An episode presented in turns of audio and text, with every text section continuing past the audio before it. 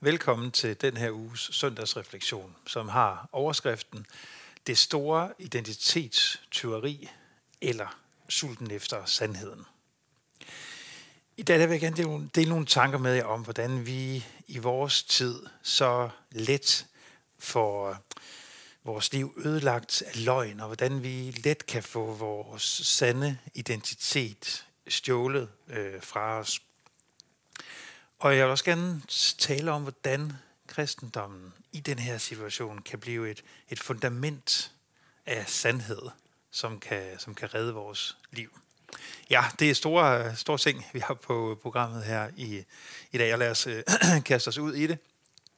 Søndagsreflektionen tager udgangspunkt i en øh, fortælling øh, fra øh, Johannes evangeliet, som vi læser på den dag, der hedder tredje søndag i fasten øh, i, i kirkeåret. Og det er en, øh, det er en sælsom fortælling, hvor øh, vi virkelig oplever, hvordan lyset og mørket øh, og Gud og djævlen øh, krydser klinger med hinanden, og Jesus er involveret i et øh, gigantisk skænderi med jøderne. Øh, og den her tekst fik mig til at tænke på øh, en historie, jeg læste i øh, den uendelige strøm af nyheder om Ukraine-krigen, øh, som vi bombarderes med i den her tid. Øh, jeg læste nemlig, at den øh, britiske forsvarsminister, han i den uge, der er gået her, blev offer for et, øh, et fupnummer. Han, han deltog i et øh, videoopkald med den øh, ukrainske premierminister, øh, troede han i hvert fald. Øh, for den øh, billedet af den ukrainske premierminister øh, tonede frem på, øh, på, på skærmen. Øh, det ukrainske flag var i baggrunden, og i, i cirka 10 minutter havde de en samtale omkring hele situationen i Ukraine. Indtil forsvarsministeren så alligevel fik en fornemmelse af, at der var noget, som var helt galt, og så afbrød han opkaldet. Og efterfølgende fandt de så ud af, at, at han havde talt med en øh, bedrager, som havde udgivet sig for at være den ukrainske øh, premierminister. Øh, og denne bedrager var altså kommet igennem til et digitalt topmøde med en engelsk øh, toppolitiker. Og øh, den britiske indrigsminister øh, fortalte, at hun havde været udsat for et, øh, for et lignende øh, nummer, også i øh, den forgangne uge. Det er sådan, altså ved hjælp af en teknologi, som man kalder deep fake, så er det muligt at fremstille falske videoer ved at manipulere videomateriale, billedmateriale øh, af en person, og man kan øh, faktisk få, få det her manipulerede øh, videomateriale til at se øh, så ægte ud, så det øh, for de fleste af os kan være øh, nærmest umuligt at se forskel. Man kan altså få en person til at sige noget, som vedkommende aldrig nogensinde har sagt øh, på, på video. Øh, man så også i sidste uge, at der blev sendt en sådan en forfalsket video ud af den øh, ukrainske præsident, som blev sendt i omløb på øh, hacket øh, fjernsyn. Øh, i, øh, I videoen så beder den ukrainske præsident soldaterne i landet om at øh, gå hjem og overgive sig til, til russerne. Øh, og det har han selvfølgelig aldrig sagt.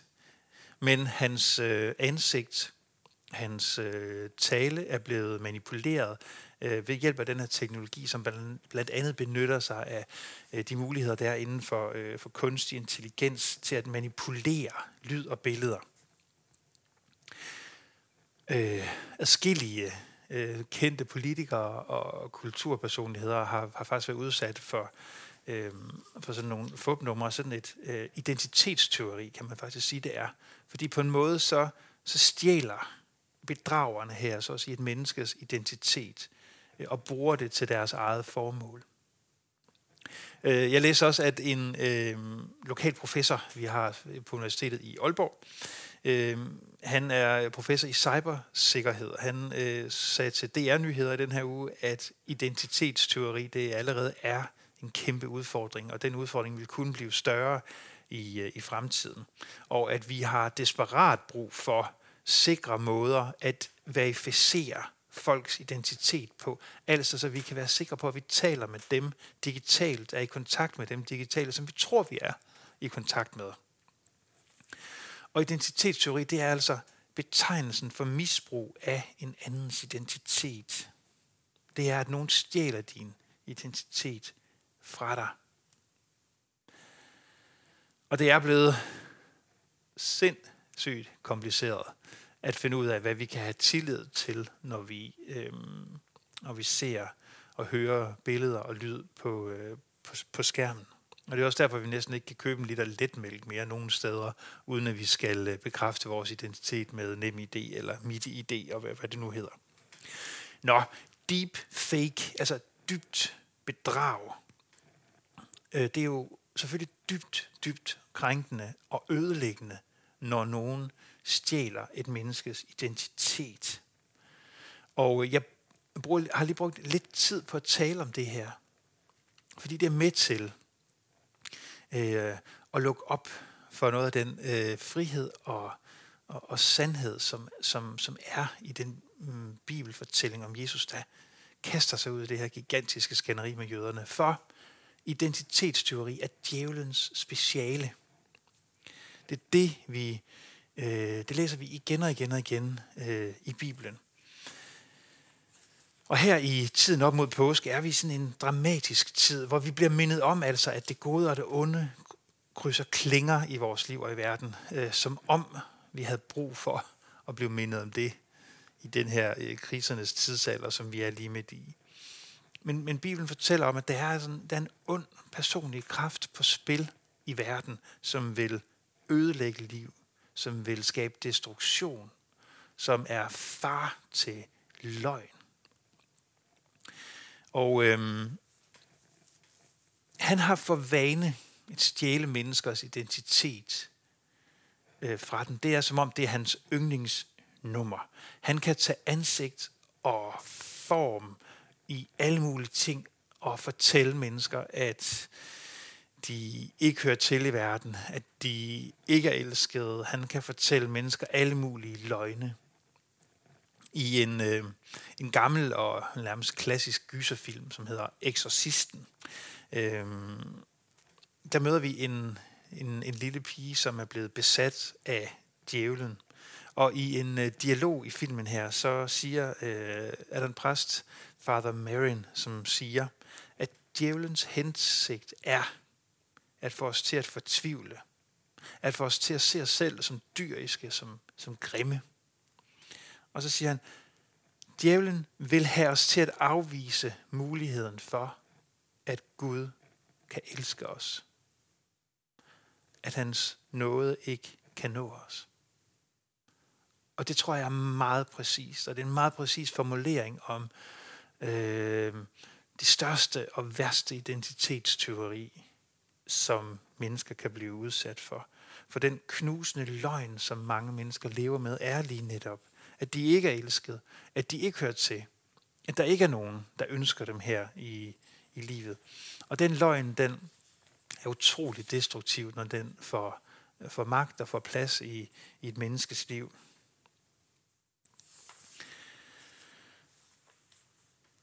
Og Jesus han formulerer et modsvar til den kraft, der vil frarøve mennesker deres identitet som elskede og som ønskede.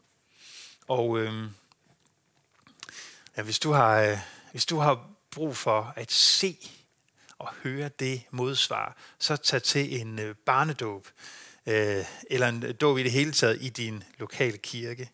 For øh, dåben er øh, det stærkest tænkelige modsvar til djævlen, djævelens identitetsteori.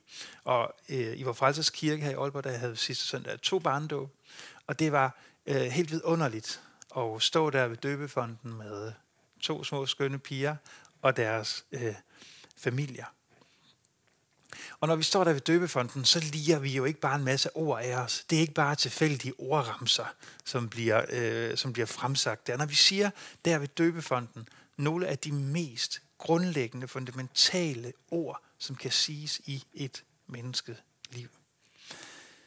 Vi står der ved døbefonden, og så spørger vi, forsager du djævlen og alle hans gerninger og alt hans væsen? Ja. Ja, jeg forsager djævlen, alle hans gerninger, alt hans væsen, al hans løgn, alle hans møgløgne om, at vi ikke er elsket, at vi ikke er ønsket, at vi ikke kan nås af Guds nåde ja, det forsager vi. Det vender vi os fra. Det skal, det skal ikke være fundamentet i vores liv. Og så vender vi os mod kærlighedens, sandhedens Gud, og han sætter os ind i livsfællesskabet øh, med sig selv. For den glædelige sandhed om os er jo, at vi er elsket, at vi er ønsket, at vi må høre til hos Gud, at vi må kalde ham far, at vi må være hans børn. Og ved enhver dåb, så står man der og øh, glæder sig over at se et menneske blive sat ind i sandheden. Og få sandheden som fundament, som grundvold i sit liv. Sandheden om de to øh, små piger, som vi døbte her i, i søndags, det er jo, at de hører til, at de er elskede, at de er fagnet af, af Gud selv, og det må være deres sande og deres dybeste identitet i det liv, som skal blive deres. Øh, en identitet, som, som ingen kan rive fra den. Det er en løgn fra helvede, når mennesker sætter betingelser op for Guds nåde og Guds kærlighed til os. Og Jesus han modsiger den løgn. Og han lader ikke bare blive ved ordene, men han sætter selv livet til for at befri os fra løgnens far, for djævelens magt. Og derfor er sandheden om Gud altid mere end et ord, vi siger. Sandheden om Gud er en mand på et kors, som er blevet taget til fange, som er blevet tortureret, som er lige ved siden af os i vores smerte, som døde for os, for at binde synd og død og plage og ondskab, fordi det ikke skulle have magten af os over os, og som lægger os i Guds gode hænder, hvor vi hører hjemme. De hænder, som tager os i favn, som aldrig giver slip på os. Det skaberen der, der i sandhed gør, gør krav på sin skabning og kalder den tilbage til sig selv. Og ved, og ved dåben, der tegner vi korsets tegn for ansigtet og brystet på det menneske, der skal døbes. Fordi vi i de kors, der ligger Jesu død og opstandelse gemt.